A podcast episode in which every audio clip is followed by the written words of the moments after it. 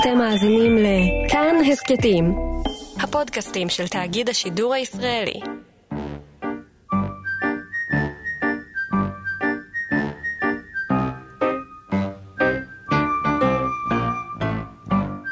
מילים שמנסות לגעת. הילד הרע חולם. דיוקן של היוצר חנוך לוין. תוכנית שנייה. משתתפים עודד קוטלר, יצחק חזקיה, זעריר החריפאי, הפרופסור שמעון לוי ורות דר. מראיינת ועורכת רות קרן.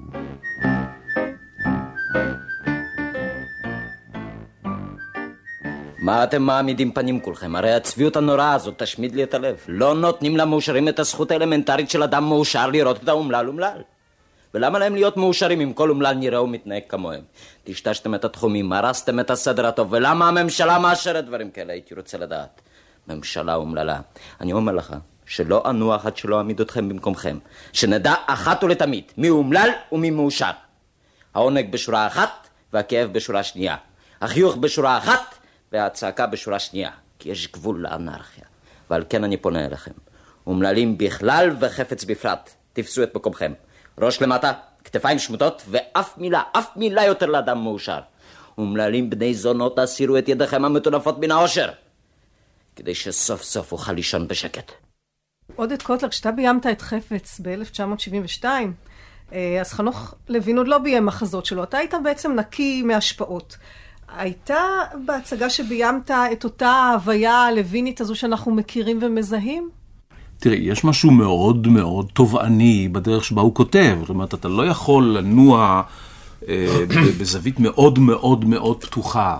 יש, יש איזה גבולות, לה, והראיה היא אגב שכמה במאים נוספים שעשו אה, את לוין הצליחו להגיע גם להרשמה ולאימפקט מאוד חזקים על הקהל, ולהצליח, נגיד, להביא את הבשורה הלווינית אה, במחזה כזה או אחר, מבלי שהם עצמם, אה, מבלי שחנוך לוין ביים את המחזות שלהם, וליצור משהו שהוא קרוב למשהו שהוא לפעמים עושה. אין, אין ספק שהוא במאי, במאי נפלא במחזות שלו, והוא גם, אה, כל מה שאמר אה, חזקי לגביו. אבל אני, אני רוצה להעיר בהזדמנות זאת, ולתפוס טרמפ על, ה, על הדברים שנאמרו ביחס ל...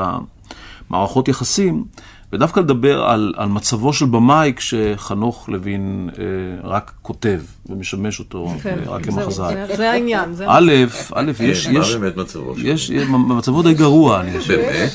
ו- ולמה? למה ביחסים איתו? לא, לא, לא, אני, אני, אני אסביר, אה, אני, אסביר. יש איזה מורא מקדים כזה, פרלימינרי שאומר, תשמע, הוא מביים כל כך נפלא את מחזותיו שלו, למה לי לקלקל? שהוא יעשה את זה. ולפעמים אתה ברירת מחדל אגב, לפעמים הוא לא רוצה, הרי הוא בעצם רוצה לביים אחת לשנה וחצי או משהו כזה, ואת השאר הוא אומר, ואגב, אנחנו מגלים ב- ב- בהוצאה המונומנטלית הזאת של 15 כרכים, של 20 מחזות שלו, יצירה לא. אדירה, שיש פה איזה עשרה, 12 מחזות שלא נעשו. נפלאים. זאת אומרת, הוא לא הספיק גם להגיש אותם ל- ל- לתיאטרונים, וחלקים, אני עכשיו מגלה דברים מצוינים ומעניינים. אבל אני אומר, בעיקרון הוא משאיר את עצמו, למרות שהמילה והפרזה נורא חשובות לו. והוא אגב, הוא אגב, הוא אגב גאון הפרזה. הפרזה המחזאית, פואטית, פואמית, אני יודע איך לקרוא לזה. אבל הוא, והוא, והוא מכבד את המילה, אתה רואה, אתה רואה את זה בעצם הכתיבה, הדברים ברורים ונקיים מאוד, ונבררים מאוד, ומוקפדים מאוד, ויחד עם זה הוא האחרון שהתייחס בכובד ראש מוגזם נכון. לדברים שהוא עצמו כתב. הוא יקצר בקלות, הוא ישנה. כן, והוא. יושב איתך כבמאי עתידי, ואתה תבוא אליו ותאמר לו, אל חנוך, תשמע, פה יש סצנה שאני חושב שהיא בעייתית, ושם יש דיאלוג שאני חושב שהוא זה, ופה הדמות הזה. הוא יקבל ואתה תשמע ממנו דברים, שמע, אני מקבל, אני מקווה שאני אצליח לתקן, הוא אומר את כל הדברים שאתה אומר, כי אני לא בטוח שאני אספיק, אבל, אבל אני מקבל. זאת אומרת, הוא אומר דברים שהם נובעים מהבנה יותר עמוקה ואנושית, מאשר מאלה שמכבדים את המילה שלהם. אני מכיר כאלה מחזאים, שאתה לא יכול לקצר מילה, מילה. ו- ולא בצדק, מכיוון, ש, מכיוון, ש, מכיוון שהם ראויים לקיצורים ולשינויים.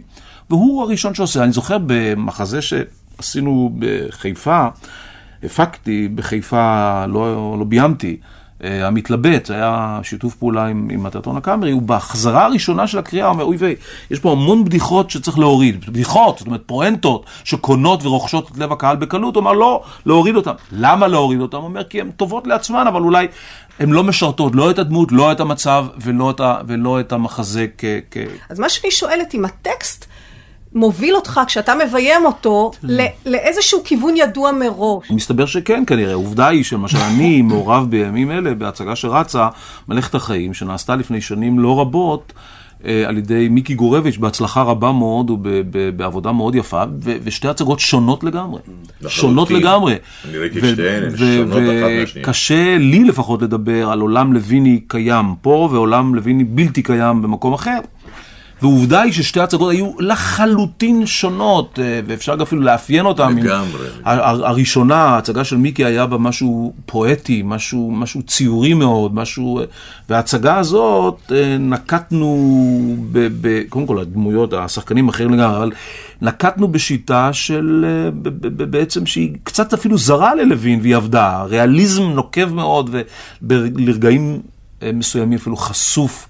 חשוף ושותת דם, וזה בכל זאת עבד.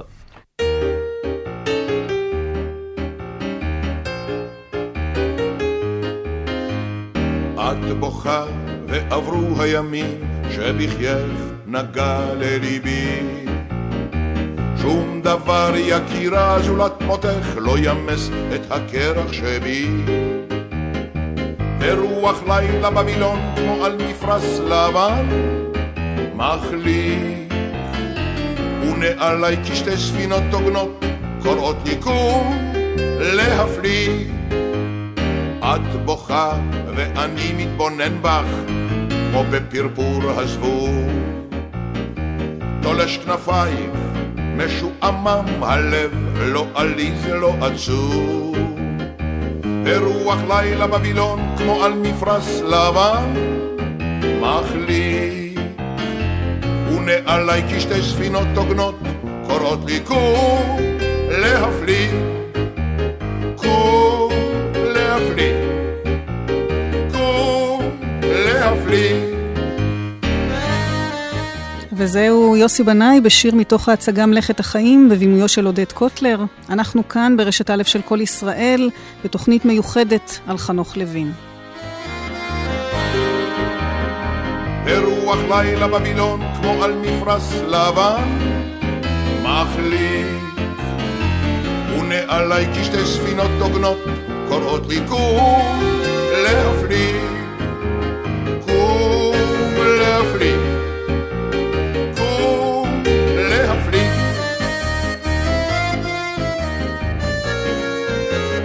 עכשיו, אתה, יש לך שלוש נקודות זמן, אה, עודד, אה, בבימוי ההצגות שלו. חפץ, ממש בראשית הדרך, אחר כך הפטריוט, ובאמת אתה מלכת החיים לאחרונה. אתה יכול ככה לאבחן את ההתמודדות שלך כבמה עם הטקסט שלו אז והיום? כן, תראי, בחפץ, אני, אני רואה את חפץ כיצירה ברוקית, ומלאה ומפורטת, ובעלת אה, עושר. אה, של, של גורמים ו, ואלמנטים אה, עצום.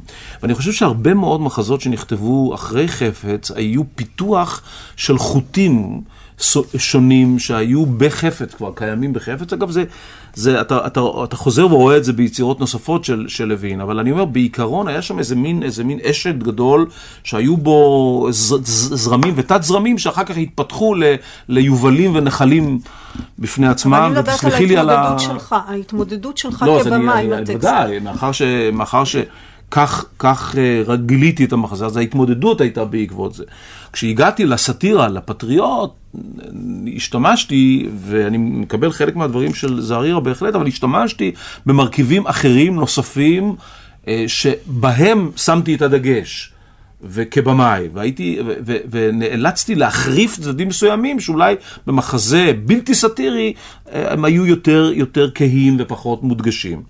כשהגענו ל, ל, למלאכת החיים, הייתה שם איזו סינתזה מעניינת מאוד של באמת איזו סיטואציה מאוד uh, מוכרת לרוב האנשים החיים עלי אדמות בחיי זוג, בחיים זוגיים, אבל כמעט uh, לחלוטין, מגיל מסוים ואילך, אחרי שהרומנטיקה באמת כבר נקברה סופית. ו, ומה, ש, ומה שפתאום גילית זה איזה מין אה, אה, כאב חשוף שקיבל פנים אה, פיוטיות. וזו קומבינציה ששוב לא הייתה קיימת בדרך הזאת, לא בפטריוט ולא בחפץ, אם כי יסודות היו בכולם. אנחנו מכירים הרי את התרכובת של הטקסט שלו עם הבימוי שלו. ו- ומה שניסיתי פה לבדוק באמת, אם כשבאמת במאי אחר לוקח את הטקסט שלו, אם נוצרת איזו החלאה חדשה. עכשיו, אני אקח אולי את אה, רוברט סטרואה, שביים ב-95 את פעורי פה, אולי יכול לשמש איזה מבחן מעבדה לעניין הזה. הוא במאי זר שלא חי את ההוויה הלווינית כאן, הוא לא מודע אולי כל כך למקומו של לוין בציבור הישראלי, הוא לא מכיר הצגות של לוין. הוא הצליח ליצור את אותו עולם ייחודי כשלרשותו רק הטקסט, וגם זה בשפה שהוא איננו דובר. אני חושב שהוא לא הצליח. פרופסור שמעון לוי. אני באופן חד, אני חושב שזו הייתה, באותה תקופה אה, חנוך עצמו ביים את אה, זה, את... אה, כריתת ראש. את כריתת ראש, וההבדלים היו פשוט מדהימים. סטורה, עם כל הכבוד, זו הייתה הצגה לדעתי סתמית, שהקשר בין התפאורה לבין... הוא פשוט לא הבין על מה מדובר, אני אומר את זה בצורה די כן. בוטה וברורה. אני, מעניין אותי דווקא הקטע הזה של, של הבימוי של עודד. את ההצגה הזאת. ואני רוצה לספר כאן איזה סיפור קטן שנראה לי מאוד רלוונטי. אה, חפץ זה אחד המחזות הראשונים שחנוך כתב אחרי הסאטירות הפוליטיות המאוד ברורות ומאוד uh, עדכניות. זה מעניין עודד, כי אתה בעצם ביימת משלושה הסוגים הברורים של לוין. אבל חפץ נראה לי מעניין, כי חפץ אני ראיתי את זה בתיאטרון ירושלים, ואחרי ההצגה עודד ישב על הבמה ועוד כל מיני, וחנוך נדמה לי אפילו לא היה בצד, וכמובן לא פצע את פיו ולא צייץ, ואז, אה, אבל הוא היה מאוד נוכח, ואז אחרי דיון פה ושם אנשים שאלו, וזה, אני זוכר את זה ממש כמו אתמול. ואחרי אה, זמן מה, אני ישבתי בשורה אחורית, קמה אישה איזה עשר שורות לפניי, ואומרת ככה, אתם לא הבנתם את ההצגה, היא אומרת.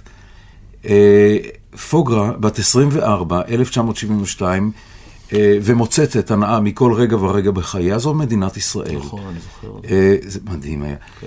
אה, אחרי זה היא אומרת, כן, חפץ זה כמובן הפלסטינאים, בן דוד ודייר משנה, והיא עברה על כל אחת ואחת מהדמויות, והוכיחה. בלי שום צל של ספק, שמדובר כאן באלגוריה פוליטית, שמבחינת ההתקבלות של הסאטירות של לוין, הוא פשוט הסווה את המוטיב. עכשיו, על חפץ אפשר להגיד כל מיני דברים, אפשר להגיד שזה מין טרגדיה אקזיסטנציאלית, זה קצת כמו שאתה אמרת כן. קודם, אה, עודד. כן. או שאפשר להגיד, זה פשוט אלגוריה פוליטית מוסווית. אחרי שהאישה הזאת, שקולה נשמע לי מוכר, אני אומרת, וואלה, זה דודה שלי. דודה שלי. אמרתי, אני מוכרח לתת לה פוטנוט מכאן עד להודעה חדשה על ראייה כל כך יפה, כל כך אה, מאורגנת. של, אה, של לוין. עכשיו, מה זה אומר? שלוין, נדמה לי, אפשר, הוא מאוד מתוחכם גם בהסוואות שלו. זאת אומרת, מה שנראה לפעמים כמו דבר אחד, הוא לא תמיד כל כך ברור. עכשיו, אנחנו לא יכולים לנתק אותו, את חנוך לוין הכותב, שזה דווקא החלק הארי של אה, יצירתו, מחנוך לוין המביים. שהוא מביים אגב רק יצירות שלו, זה באמת מקום אה, לתהות, למה הוא לא מביים צ'כוב, שייקספיר, אני רוצה להגיד לך משהו. הוא לא אוהב לביים. סליחה, אני אגיד לך משהו. יום לא אחד, באמצע סוחרי אה, גומי, קורמן ואני עשינו שיחה, אמרנו, תשמע, הוא כזה במאי נהדר, הוא כזה במאי נהדר, בוא נדבר איתו שיעשה גם דברים אחרים. יש לו מנהיגות תיאטרונית, דבר שאנחנו חסרים אותו, ושפתאום יש אחד שאתה רואה, כולם מוכנים ללכת איתו, אני לא יודעת, עד, עד קצה העולם. באתי ואמרתי לו, חנוך, אנחנו רוצים לדבר איתך. מה דעתך שתביים משהו אחר? קח לך צ'כוב, oh. זה משהו. אז הוא אמר, תנו לי לחשוב שלושה ימים. אמרתי, או, oh, יש סיכוי. כן, ככה הוא ענה. תנו לי לחשוב שלושה ימים. אחרי שלושה ימים נפגשנו, אמר, זה בשבילי בזבוז זמן. זה היה דווקא מאוד מעניין. מה, מה זה עושה לו למשל ככותב? אם הוא היה מביים צ'קספיר, צ'כוב, סוף... הוא לא, הוא רוצה, הוא עסוק בעולם שלו. הוא עסוק בעבודה שלו. הוא לא אוהב לביים. הוא כותב, הוא מביים, וזהו. זה לא המקצוע שלו. הוא לא אוהב לביים. בגלל שהוא, מכיוון שהוא לא בא כביכול מהתיאטרון, הוא לא, הוא לא בא מהתיאטרון, הוא לא למד בימוי, הוא לא למד מחזאות, הוא לא רצה להיות שחקן, הוא בא מכתיבה. אבל חזקי, אה, אה, זערירה, אתם עובדים איתו המון שנים. אתם רואים בבימוי שלו המשך היצירה הכתובה, או שאתם יכולים לשים גבול בין לא, איך חנוך מביים ואיך הוא כותב? לא. אני מוצא שיש במחזות של חנוך לוין, במחזות שהוא ביים אותם, יש עוד הרבה מאוד דברים ש, ש, שלא באו לידי ביטוי. אני מוצא שכל ה, כל ה, כל הצד ההומוריסטי שלו, הוא, הוא בבימויים שלו, הוא, הוא, הוא מעלים אותו. אני לא יודע, הוא... הוא... לא, לא תמיד. תלוי באיזה מחזה. לא תמיד. יש, יש לדעתי ערך מוסף בבימוי שלו, אני חושב שהוא... הבימוי שלו מסודר מדי לדעתי. הוא כותב פרוע והוא מביים מסודר. הוא. הוא מסדר את זה. הוא... הוא מסדר את זה, את מבינה? אור, כניסה. עצם זה שהוא מסדר את המחזה שלו, כאילו אני כבר מרגיש שמשהו קרה ל, ליצירה, בגלל שהוא מסדר אותה. כשאתה קורא, כשאתה קורא חפץ, או כשאתה קורא סוחרי גומי, או כשאתה קורא יעקב אברהם, כל המחזות, אתה קורא אותם עוד לפני שהם נעשו. עוד לפני, אתה קורא, זה, זה, זה, אתה מרגיש שזה פה הולך למיליון ואחד כיוונים, זה איזה מין משהו. הוא בא, חנוך, מסדר, תיק, רותי דר, מסדרת, שחור, הוא נכנס, אור, מור. פתאום יש איזה קצת, קצת, אתה קצת... אבל תראה, אתן לך דוגמה אחרת, חזקי, אתן לך דוגמה אחרת. אתה פתאום נהיה צופה של יצירה אומנותית מאוד יפה, אבל אין לך את אותה חוויה כאשר קראת את זה. כשקראת את זה, לא, התהפכת. זה אתה צריך לשאול את האיש שרואה באולם. נכון, נכון. מפני שהוא יקבל את אותו דבר שאתה קראת. נכון, אבל אני אומר לך, אני תמיד חושב, כשאנחנו מתחילים לעבוד עם חנוך, ואני קראתי קודם את המחזה, יש לי הרגשה שהרבה דברים, כאילו חנוך לא, למה הוא לא שם לב לזה? למה הוא אבל לא... תראה, אבל אפשר לפתוח את זה תמיד איתו אני פותח איתו, אבל לפ... כן, אני פותח איתו, לפעמים, לפעמים הוא באמת הולך, לפעמים לא. קח את כריתת ראש, כריתת ראש לדעתי. כריתת ראש זה היה במגן, לא, לא, זה מצוין. זה, זה הליכה, הליכה מאוד uh, רחוקה. אם מדברים על, על פרוע, הדמיון היה פרוע שם, ומאוד מפרה. כן. קח את המחזה. נטרל אותו כרגע מהדבר שקשה מאוד לעשות, כן, מההצגה. כאופציה דמיונית, מההצגה אתה מקבל דבר אחר. זאת אומרת, האיש משלים את עבודתו, ואני חושב נכון, שהרבה. פעמים אתה מקבל אה, משהו אה, בהצהרתיות של הדמויות, בדו-ממדיות של הדמויות, ואני לא מדבר דווקא בהקשר השלילי, אלא בהקשר הסגנוני של העניין. אתה מקבל לפעמים משהו, משהו בעל, אה, בעל אה, אה, אה, צבעים לא ברורים ברגעים מסוימים. זה, זה התפתח, זה, נכון. אני חושב זה שחנוך כבמאי. עבר מאדם שמעמיד את ההצגות שלו כן. ונעזר בשחקנים הכי טובים אה, בהצגות הראשונות, ואני עקבתי ככה בתשומת לב רבה, הפך להיות פשוט במאי ענק עם ההפקות האחרונות. כן, פשוט, עכשיו, אה, ב- ב- למד. בדרך הזאת, מה שניתן להבחין זה זה שהטקסטים ברובם הגדול אומרים דברים קשים ביותר על בני אדם. ואת זה צריך לעטוף במעטפות, אם זה המוזיקה המתוקה מאוד של פול די שצמן, ואם זה התפאורה הבמיוחד מאורגנת, מסודרת, פלסטיקית, חלקלקה, ומאוד מאוד מעניינת ככזאת, אני לא אומר את זה כהשמצה, להפך, של רות דר עם 15 הפקות. ואנחנו נשלב בשיחה שלנו עכשיו את רותי דר, ששימשה מעצבת במה ב-15 מחזות של לוין, חלקם בבימוי שלו, חלקם בבימוי של אחרים. נזכיר רק שאתם מאזינים לרשת א' של כל ישראל. אני רותי קרן, איתי זעריר החריפאי, יצחק חזקיה, עודד קוטלר ופרופסור שמעון לוי, ואנחנו בתוכנית מיוחדת על חנוך לוין.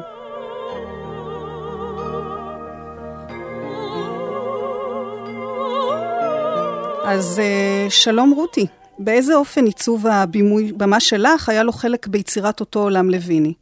כשעובדים עם חנוך זה, זה הלוך ושוב, זה דו-שיח כזה שכבר אתה לא יודע מי זה מה. זה מין עבודת צוות כזאת מאוד חשובה, שכמובן המחזה, המחזה הוא שישנו מעל, מעל הכל, וחנוך, שהוא במאי פשוט אדיר, שאין כמותו, לא היה לי שום פקפוק או שאלה על, על הבחירות שלו, הם נראו לי נכונות מאין כמותן. הטקסטים של חנוך הם א', הם, הם ראשית כל, הם, זה, הם שישנם ואיתו, ואיתו אנחנו יושבים, אבל חנוך תמיד מגיע, וזה מה שכל כך מופלא בעבודה איתו, הוא מגיע עם מוח פתוח להוביל את זה לכל כיוון ש, שיצוץ מעבודה של, של שנינו ביחד. כך ש, שהעבודה היא בעצם לנסות למצוא את הכיוון הנכון. ולכן הדברים נוצרים ביחד. אני- אתה, גם כל מי שעובד עם חנוך, יש את ההרגשה הזאת של עבודת יצירה משותפת. את יכולה לומר באיזה אופן המראה של הבמה, ההוויה של הבמה מבחינת העיצוב, היא משקפת את מה שאנחנו קוראים העולם הלוויני. המציאות הלווינית. העניין הוא שבדיוק זה מה שאי אפשר לעשות. אי אפשר להפריד את זה, אי אפשר לקחת את עיצוב הבמה ולהפריד אותו החוצה, מפני שזה חלק אה, ממש אינטגרלי של מה שהוא עושה ו- ו- ומה שהוא כותב. המציאות הלווינית, אפשר גם לחלק אותה לכמה, אני מחלקת אותם למחזות השכונתיים ומחזות האתיים הגדולים, אבל יש משהו ש- שמוביל לכל הדרך, זה א', אסתטיקה. אסתטיקה מאוד חשובה לו, וב', הצמצום. שזה משהו שביחד מצאנו מההתחלה, ובעצם זה נובע מעצם המחזות שהוא כותב, כי כי יש ב, ב, כמעט ברוב, בכל המחזות שלו, זה עובר ממקום למקום במהירות הבזק. זאת אומרת, סצנה פה, סצנה שם, עובר מכאן לכאן כמו פינג פונג. ואי אפשר להתחיל להחליף תפאורות הלוך ושוב. כך שזה נתון, זה נתון מההתחלה, וברגע שיש נתון כזה, זה אומר לנסות לעבוד עם החלל. כלומר, למצוא את המקסימום שמסביר את מה שצריך להיות, במינימום אמצעים. וזה מוביל למין אסתטיקה מאוד מיוחדת במינה, שבו אה, אתה עובד עם החלל, אתה מפסל בחלל. עם חנוך זה עבודה שא' הוא דורש אה, התמסרות כללית, זאת אומרת, אה, אי אפשר, הוא ממש לא מוכן ש, שאני אעבוד על עוד משהו באותו זמן. אתה צריך להתמסר לגמרי וטוטאלי לעבוד איתו, והעבודה איתו היא נעימה בצורה אין כמותה, מכיוון ש... אבל מאוד מסודרת, באופן, באופן מוזר, כאילו לגמרי הפוך כאילו על מה שכתוב. אנחנו נפגשים יום-יום בתקופת העבודה, בשעה מסוימת, כל יום, כל בוקר, ויושבים כמו שבן אדם הולך לעבוד במשרד, בצורה כזאת מסודרת לחלוטין.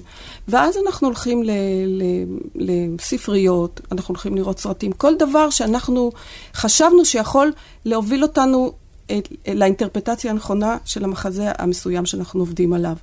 ואז אנחנו אומרים, אולי נלך להסתכל על ספרי אומנות, ואנחנו הולכים למוזיאון להסתכל. ואז אני מעלה שמות, נגיד, של סרטים שאני חושבת ש, שיש שם אימג'ים שיכולים להתאים לנו, וחנוך אומר, ואז אנחנו הולכים לראות את זה. נראה, נשמע תענוג גדול. וזה תענוג, וגם חנוך הוא בן אדם מקסים, והעבודה היא כל כך נעימה, ואתה יושב ואתה מבלה, וזה נותן לך את התענוג של, שאתה אומר, הנה, בשביל זה אני בתיאטרון. זה, הקסם של התיאטרון עובד. אבל אנחנו מכירים ז'אנרים קבועים בתיאטרון, אנחנו מכירים טרגדיה, קומדיה, תיאטרון אבסורד, תיאטרון ניכור אה, של ברכט, גורטסקה, סאטירה. אפשר לומר שהוא לקח איזה ז'אנר חדש מן החלאה של כמה ז'אנרים ביחד? כן, בהחלט. קודם כל זה הוא. והוא לא דומה בהקשר הזה לאף מחזאי אחר חי שאני מכיר בכתיבה המודרנית, הן בארץ והן בחוץ לארץ, כמו שאגב ניסים אלוני, בהבדלים כן. גדולים, גם הוא לקח מרקחות שיכולות להזכיר שורות מפה, שורות משם, אבל בעיקרון העולם שהוא יצא הוא שלו, והוא יכול להבדיל מאחרים. משחקים ערבוב סגנונות? לא משחקים ערבוב סגנונות. משחקים בן אדם, למשל, אני אתן לך כל מיני דוגמאות, כמו שאמרת לך ביעקב ובליינטל, אישה בת 40 רוצה להתחתן, זה אני צריכה, זאת הפעולה שלי, למצוא חתן, אז כמה שלא מעליבים אותי, עוד יוצאת אחר כך החוצה ואומרת, מחר אני כן אקנה פסנתר. על זה היה לי איתו ויכוח עד הבוקר. הוא אומר, היא לא תקנה פסנתר. אני אומרת, מה זאת אומרת היא לא תקנה? היא אומרת, מחר אני אקנה פסנתר. היא אומרת, אף פעם היא לא תקנה. אמרת לו, בשבילי הסוף הוא אופטימי, מפני שאחרת היא לא הייתה יכולה לצאת לרחוב. הוא אומר פסימי, אבל הוא, אני רוצה עוד הערה קטנה להעיר עליו כבמאי. אחד הדברים הנפלאים הוא שהוא אומר לך בשלבים מסוימים, אני לא יודע. אני לא יודע. נראה. אני לא יודע. וזה ב, ב, ב, בשטח האפור הזה, שאתה, שאתה לא יודע, שם מתרח, מתחילות התרחשויות שלאט לאט כן יודעים והולכים, וזה, אני זוכרת, אה, קטנה, סליחה, זה ככה אני מביאה את עצמי לדוגמה, אה, בהשכבה יש, אה, יש לי בעיה, כי אני הולכת הרבה. אני הולכת, ואיך למלא את ההליכה עם איזה תוכן מחוץ לזה, והיו לי הרבה מחשבות. אחד הדברים היה בשביל ליצור לי קיום, התחלתי לגרד ביד. והוא הסתכל על זה כמה זמן, אחרי שלוש חזרות שעשיתי את זה, הוא אומר, זה נכון, זה נכון, לאישה הזאת יש, והוא קרא בשם המחלה הזאת, ספריוזיס, ספריוזיס, אני לא יודעת אפילו, ספריוזיס, הוא אומר לי, נכון, יש לה זה, יש לה זה. הוא אוכל, הוא בא. אז אתה אומר, אני לא יודע, והשמחה של איזה גילוי, זה פשוט אה, הנאה. עכשיו, אתם בטח מכירים את האמירה הזאת שמסתובבת בעולם התיאטרון, ששחקנים היו מוכנים להיות מטאטא או קוליסה בהצגה של חנוך, העיקר לעבוד איתו. אה, אני רוצה אבל בהקשר הזה להזכיר ש... ש בתחילת הדרך, בימי מלכת האמבטיה, חנוך ישב על מדרגות הקאמרי, וביד שלו היה השלט עם האות Z, והשחקני הקאמרי עברו לפניו באדישות, ולא היו מוכנים לשחק. אז איך זה קרה שהילד הרע של התיאטרון הממסדי, אה, היום הוא הד, הדגל של התיאטרון הממסד? בחלק מהמקרים כי הוא הצליח. איך זה קרה המהפך הזה? אחד הדברים, אני יכולה להגיד מה אני. ההצבה, ההצבה של הדברים שהוא מציב בפני שחקן. מה הוא צריך לעשות? זה דבר פנטסטי. אתה הולך בארץ שעוד אף אחד לא דרך שם, אתה צריך ליצור דבר שעוד לא היה. כן, את יודעת איזה גירוי זה? לא, היא שואלת למה כן, בכל זאת אנחנו רוצים. למה השחקנים כן רוצים? אני מדברת איך חל המהפך שמהמנודה הוא הפך להיות הדגל. אז אני מסבירה לך, מפני שהוא הציב בפני השחקנים אתגרים שאף אחד אחר לא הציב, מעבר לקשת בענק. יש קונסנזוס אגב לגבי לוין. מעצבת הבמה רותי דר. הדרך שהוא עובד והמחשבה שלו אדירה, וכל כך מפרה את המחשבה נגיד שלי, לוחצת על הכפתורים הנכונים, שזה מביא, מוציא את, ה, את המקסימום של הדמיון וה, שיש לבן אדם, וזה אותו דבר זה עם שחקנים, לעבוד uh, עם, uh, עם חנוך בחזרות זה, זה חגיגה. אנשים פשוט נהנים. יש קונצנזוס, הקונצנזוס הוא, הוא, הוא משתף לדעתי, את, אם לא את כולם, את מרביתם הדומיננטית של שחקנים ו- ואנשי תיאטרון, וזה הערצה גדולה מאוד לכישרון שלו. וגם, כפי שהדברים השתמעו, גם הדברים של זהרי רע, וגם גם חזקי, איזה עונג אה, גדול מאוד בעבודה איתו, בהשראה שהוא משרה ובנעימות ההליכות שלו, שזה נכון. דבר גדול. זה... זאת אומרת, כל הדברים נכון. האלה יחד, אה, בארץ הקטנה שלנו, קיבלו תפוצה. ועשו את שלהם. מצד שני הוא יכול להיות עדין, עדין, עדין, אבל הוא יכול להיות גם מאוד, מאוד מאוד מכאיב. כן, הוא יזרוק שחקן, אם השחקן לא עושה את עבודתו, בצדק לדעתי, אנחנו רחמנים מדי לפעמים. הוא אמר פעם אחת לשמעון בר, שמעון בר, למשל, בנורי ורדלה, נכון. זה דוגמה. יצחק חזקיה. שמעון בר לא הכיר כל כך את חנוך לוין, ואמרו לו שהוא צריך לשחק את המורה לצרפתית בנעורי ורדלה. ושמעון בר היה לו מין מנהג כזה לעבוד עם כל מיני עיתונים מחוץ לארץ פה בבית השחי, וגם כל מיני ספרים, כל מיני ספרים זרים כאלה. ושמעון בר, בכל אופן, באחת החזרות, הוא לא נכנס בקיו שלו. וחנוך לוין, מה, שמה, מהיציע, אמר, שמעון זאת הפעם האחרונה. שמעון בר נורא נורא נעלב. נכנס פנימה באמצע הבמה, הוא עמד שם במרכז הבמה, כמו, כמו אוטלו. הוא אמר, אני גם בן אדם, אני גם בן אדם, אני לא רק שחקן, תבין את זה, אני בן אדם. והזעקה הזאת שלו, אני בן אדם, אני בן אדם, היא לא הייתה נגד זה שחנוך אמר לו, זאת הפעם האחרונה. את זה הוא הבין, שמעון בר. אבל זה שהוא היה צריך לשחק את המורה לצרפתית כמו שחנוך ביקש ממנו שישחק. שהוא נגע, הוא נגע לו לת... לתוך, לתוך המעיים, לתוך המהות של שמעון בר. אז הוא כאילו, שמעון בר ביקש רחמים מחנוך, שזה, שיניח לו. עכשיו, וכמובן חנוך בא אליו אחרי זה מיד, והוא אמר, שמעון, אני נורא מצטער שאני זה, אבל פשוט זה היה רן ורציתי שהכל יהיה. לא, לא, אני מצטער. מיד סגר את זה. פעם היו אנשים אחרים. גספצ'ו דה בלו.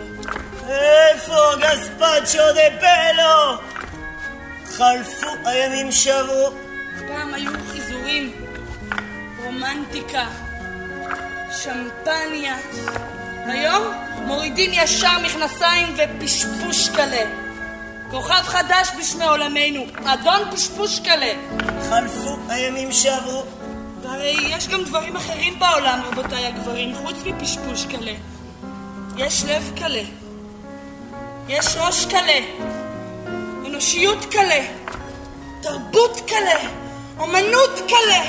יש אפילו תיאטרון קלה. שבו עומד שחקן קלה עם זרקור קלה ומרביץ איזה מונולוג קלה. מה את מקשקשת? גם השחקן קלה באמצע המונולוג קלה. חושב רק על הפשפוש קלה בפוש קלה.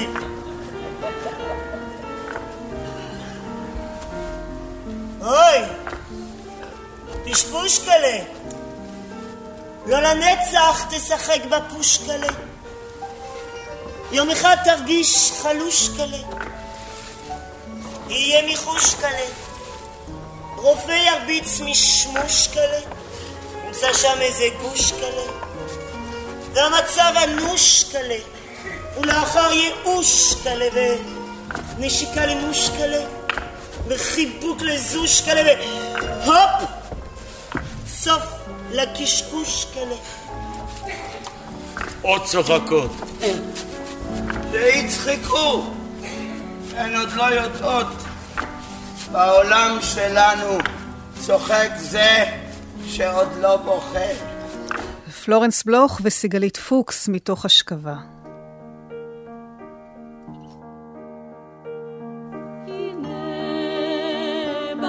ימי הקיץ המתוק, שטופי שמחה אנחנו מחכים.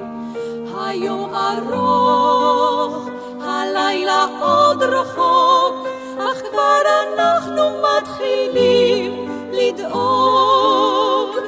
היספיק לנו הקיץ, היספיקו החיים.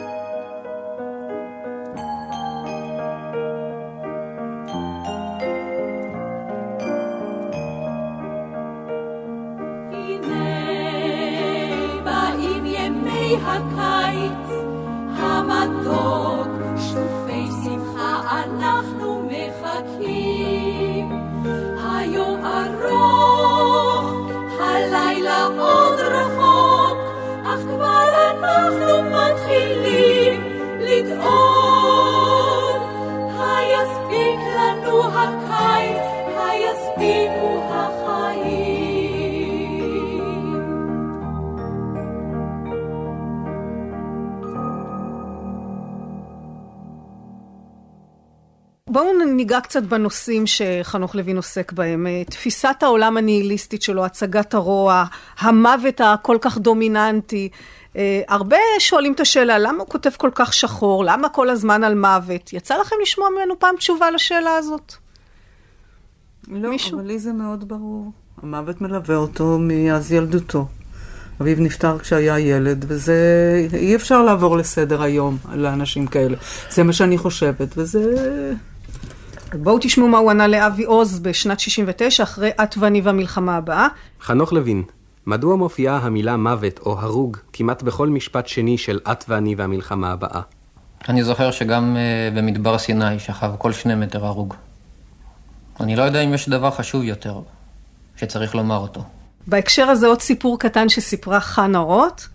זוכרת שהשתתפנו בקיצור פעם בדיון שלאחר, נדמה לי, או קרום או שיץ, בחיפה זה היה. ואז יצאה המורה הקלאסית ואמרה, "אה, מעניין מאוד, אבל אה, אינני מבינה מדוע אתה תמיד צריך לדבר ולספר על האפור ועל האפל שבחיים. וחנוך פשוט ענה לה, יש גם ורוד, למה אף פעם לא לצבוע את החיים בוורוד? אז הוא אומר, כי אני בחרתי לספר על השחור. וזהו, סתם ולא פירש. אה, אז בואו נדבר קצת על האובססיות שלו. אז אמרנו מוות, מה, מה עוד? ישבנים. עוד. לא, תשמעי, זה, זה לא עוד, זה הרבה לא מאוד. רק ישבנים, יש עוד יש דברים. דמות אחת שנקראת ביג טוחס, שהייתה לא מזמן באולפן. אבל באמת, הסטיות המיניות, מזון וצואה, למה הנושאים האלה כל כך אובססיביים אצלו? שמעון עסק בזה קודם, הוא דיבר על המגע על של. האדם, כן, הנקבים. אני חושב שיש בזה באופן אה, כאילו סנטיפי מאוד, אה, יש משהו נכון בעניין הזה. אבל אני אומר, יש גם משהו שפוגע בכל מה שאנחנו מגוננים עליו, שזה דברים מין המשך של, מסתירים. כן, אבל, דבר... אבל הוא מתעסק נורא בפיזיות, ואיפה הנפש בכל זה? איפה? זאת אומרת, אנחנו רגילים לחבר בין, בין גוף ונפש. אצלו הוא בדרך כלל עושה דווקא את הניתוק. אה, אני אצטט אה, אה, משהו ממנו, הבשר החי הוא הבשר המת, הבשר המת הוא הבשר המבושל, והבשר המבושל הוא הצואה שמתחתנו, זה המשל וזה גם הנמשל.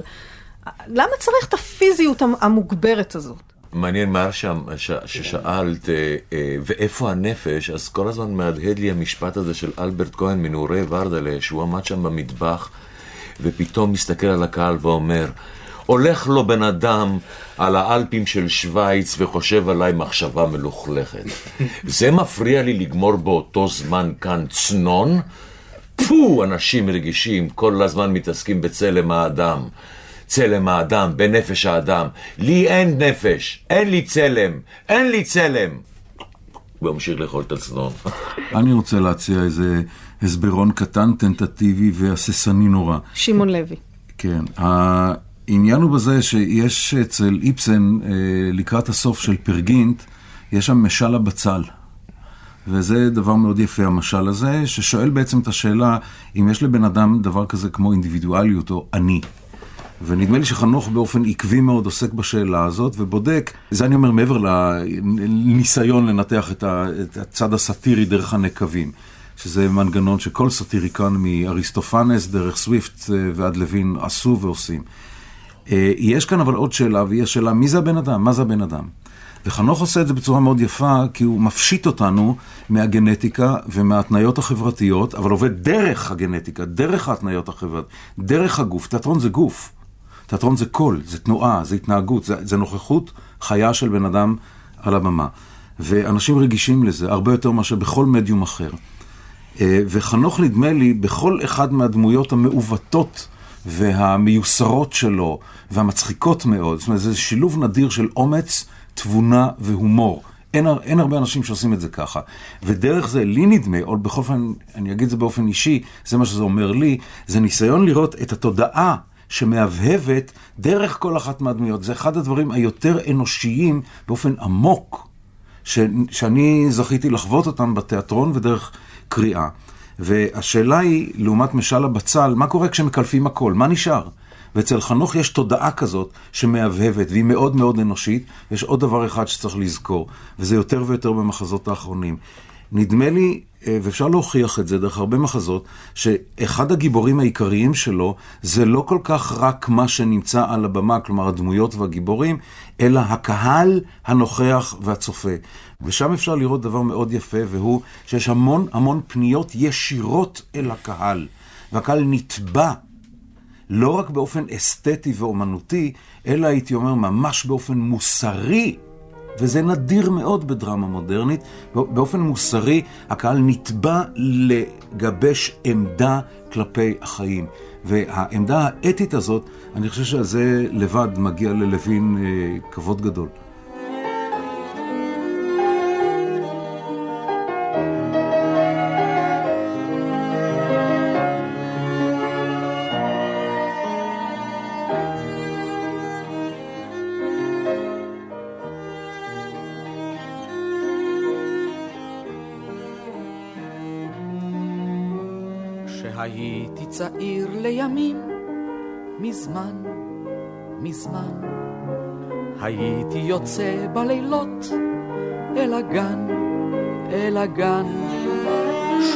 שורק לי שירים ועובר, עובר וחולף על זונות קשות יום וגברים מרי לב, והייתי הולך לי בודד וחופשי חופשי לתקוע נודות כאוות נפשי.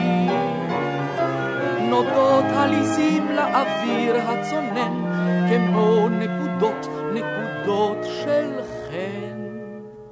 כשהייתי צעיר לימים, מזמן, מזמן, מזמן. עכשיו, אם אנחנו נישאר בעניין של הנושאים, אה, מישהו אמר לי השבוע, אה, בעקבות מלאכת החיים שלך, עודד, אה, הוא לוקח את הבנאליה ועושה ממנה חגיגה. אז, אז בעצם הוא באמת כותב על נושאים בנאליים, אבל אין דרמות גדולות. מה, מה הוא עושה איתם בכל זאת שהם האיך, הופכים להיות אחרים? האיך, לא המה. זה האיך. זה תמיד הסוד. זה תמיד הסוד, ודאי. השפה, השפה שלו היא שפה מאוד מאוד מיוחדת. אנחנו תכף נדבר על השפה. זה הדבר. עכשיו, אנחנו קצת, קצת דיברנו עכשיו על הדמויות אה, ועל שימת הדגש אה, על הפיזיות לעומת, או אה, על חשבון הפנים הנפשי.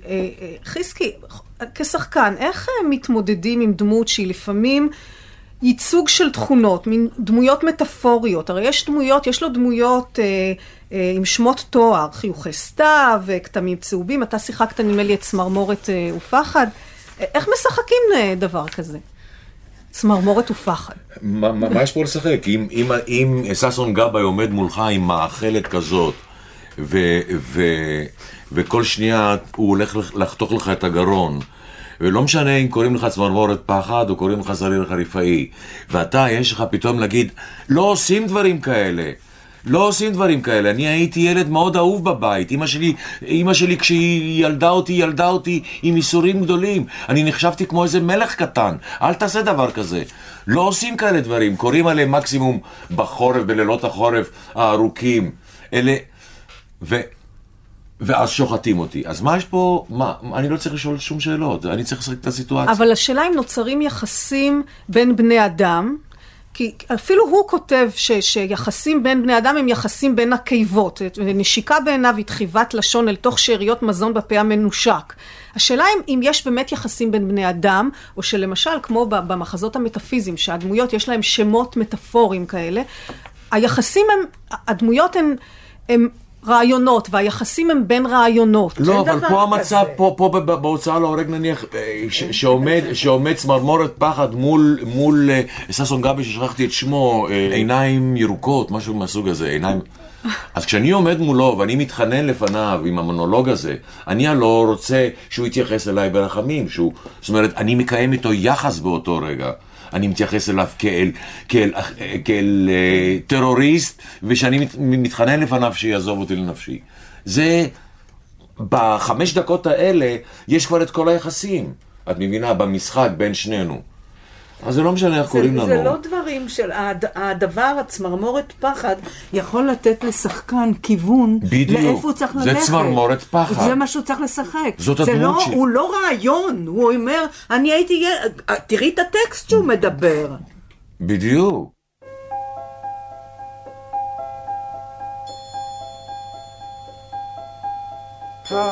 המלפפון בקיץ כה מתוק הדובדבן בסתיו, בסתיו, מתוק הדג מלוח לאדם רעב, אדם עייף מתוק לו לשכב.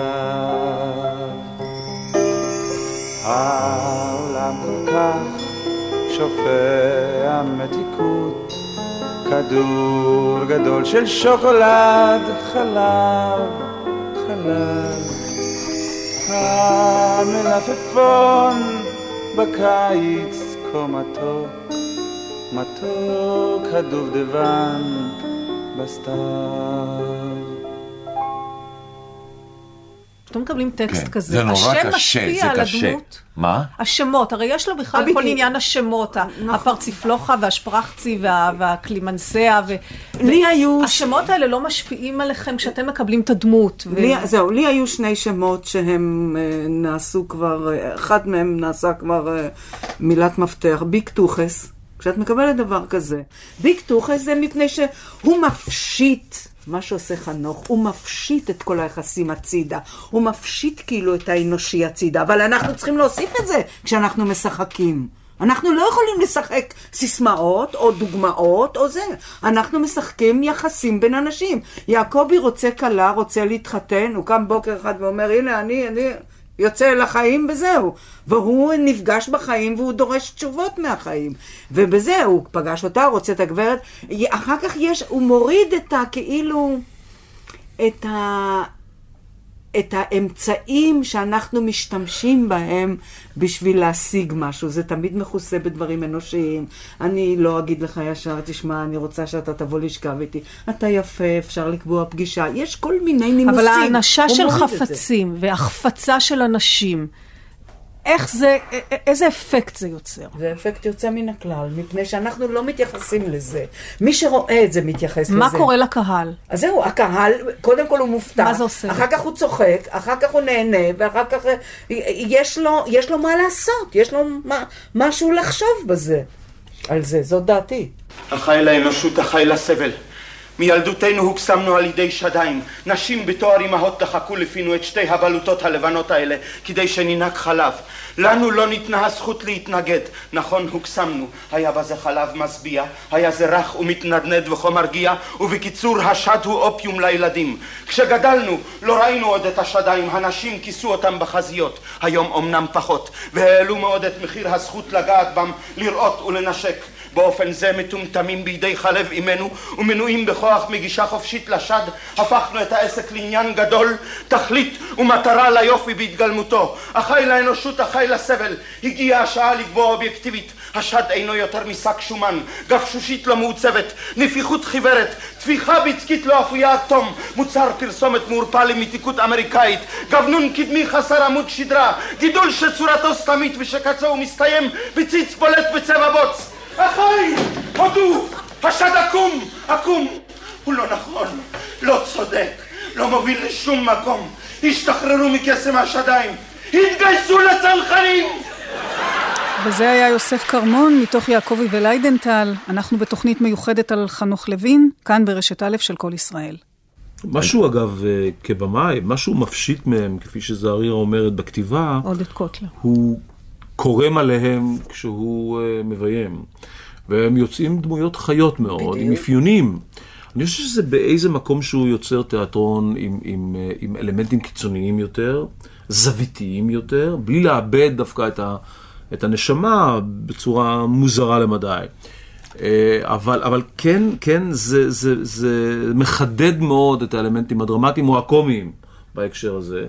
ולא, ולא מכניס אותנו לאווירה נבנית והולכת, אלא, אלא תוקף אותנו ישר. די... די בהתחלה. אגב, מי... כך גם הדמויות שלו בהרבה מאוד מקרים, לקחתי מחזות חדשים שלא הכרתי ופתחתי אותם וקראתי אותם, כל הפתיחות שלהם הם כמעט הכרזה על, על uh, המאפיין אותי וה, והעומד להתרחש איתי. עכשיו, אם ניקח את כל המרכיבים האלה, ש, שבעצם עושים תיאטרון, יש במה, יש קהל, החיים, התיאטרון, ויש את השחקן, הגוף שלו והקול שלו וההתנהגות שלו, ויש תפאורה ותאורה mm-hmm. ותלבושות ואיפור ומוזיקה. מה הוא רוקח מכל הדבר הזה? כשעשינו את איסורי איוב, ידענו שאנחנו לא יכולים לעשות משהו שהוא מהרחוב עכשיו. מעצבת הבמה רותי דר. זה מעניין, כי, כי איך הגענו לכל הקונספציה, אפילו של, ה, של התפאורה, דווקא מה, מהבגדים. כשהתחלנו לדבר על הבגדים, בדרך הפוך, תמיד מתחילים מהתפאורה. ואמרנו, יש שם מבשרי מוות, ואמרנו, איך, מה זה מבשר מוות? מה זה אומר לנו? אסוציאטיבית. כן, נכון. מה, מה זה? אני אמרתי, עטלפים. כמו עטלפים. זה בעיניי, כי הכל עובד על אסוציאציות של, של, של הבן אדם שהוא היוצר. ו, ואמרנו, באמת, זה, זה מין עטלפים, ומפירים, את יודעת, חיות, ואמרתי, איזה בגד יכול לבטא את זה? ואז ציירתי מין אוברולים כאלה שהשרוולים מחוברים לרגליים. וזה, כשפותחים את זה, זה נראה כמו כנפיים של הטלף. ומזה פתאום, וזה פתח את הזרם לכל יתר העיצוב. פשוט הגענו לזה משם. אה, למשל, ב, בכולם רוצים לחיות. שגם שם, עוד פעם, זה מתחיל מ, מריצה ממקום למקום, של, אה, של הרבה הרבה מקומות התרחשות, שאתה לא יכול לעשות את כולם על הבמה, ואתה לא יכול להחליף אותם כל הזמן כי הסצנות קצרות. ואז מצאנו מכנה משותף, שגם נבע מדרך העבודה, שאמרנו, מה, ממה מריח לנו המקום הזה? אמרנו, גם, ממה נתחיל? ממה? זה יכול להיות, נכון, הרגשנו שזה באיזה טרנסילבניה או משהו, מקום כזה. ובאמת ריחות והרגשות של... ש... וזה, הטקסט הוא הדבר הראשוני ממנו אנחנו יוצאים. אמרנו, זה מריח מאיזה מקום אפל. מאיזה מקום אה, מוזר ומסתורי, ועושה אסוציאציות של, אה, של אה, סרטים על דרקולה. זה יצא מהטקסט. ואז התחלנו לראות סרטים של דרקולה, התחלנו לראות צילומים של, או ציורים שמראים את הדברים האלה, והגענו, uh, והגענו למקום האפל הזה של מין במה מכוסה כולה בבד שחור מבריק ומקומט, שזה נתן את כל המקומות הנכונים. ושמיים שמסמלים, שמסמלים את התקווה לעתיד. אבל איזה מין של אנשים? זה לא אנשים, אה, כי זה הכל מביע רעיונות, המחזה. ואז אמרנו, נתחיל מהמסיבה, יש שם נשף כזה של, של חברה, ואמרנו, זו חברה דקדנטית, רקובה, והסתכלנו המון על ספרים של פליני, שמצייר נורא יפה, יש לו ספר אה, שהוא מצייר בעצמו את, ה, את הטיפוסים שלו, שזה פשוט, הוא צייר מקסים. הסתכלנו הרבה והושפענו הרבה מהספר שלו, של הציורים. ואמרתי, ואמרנו ככה, אה, מה הם, אה, כל החברה הזאת היא כמו עופות טורפים, יפים וטורפים. ומזה הגענו לבגדים, ואז המשכנו הלאה.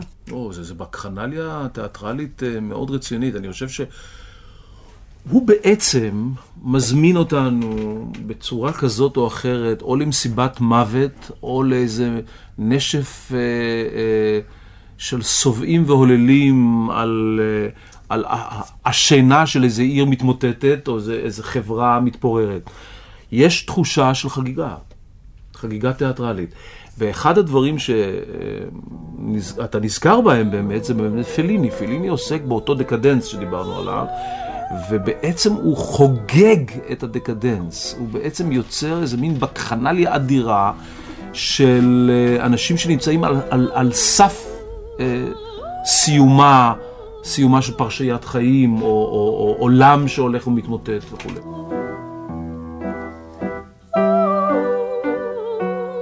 האזנתם למשדר שני בסדרה הילד הרע חולם, דיוקן של היוצר חנוך לוין. השתתפו הפרופסור שמעון לוי, עודד קוטלר, זעריר החריפאי, יצחק חזקיה ורות דר. ביצוע טכני ארז שלום ואדגר ברנשטיין, ראיינה וערכה רות קרן.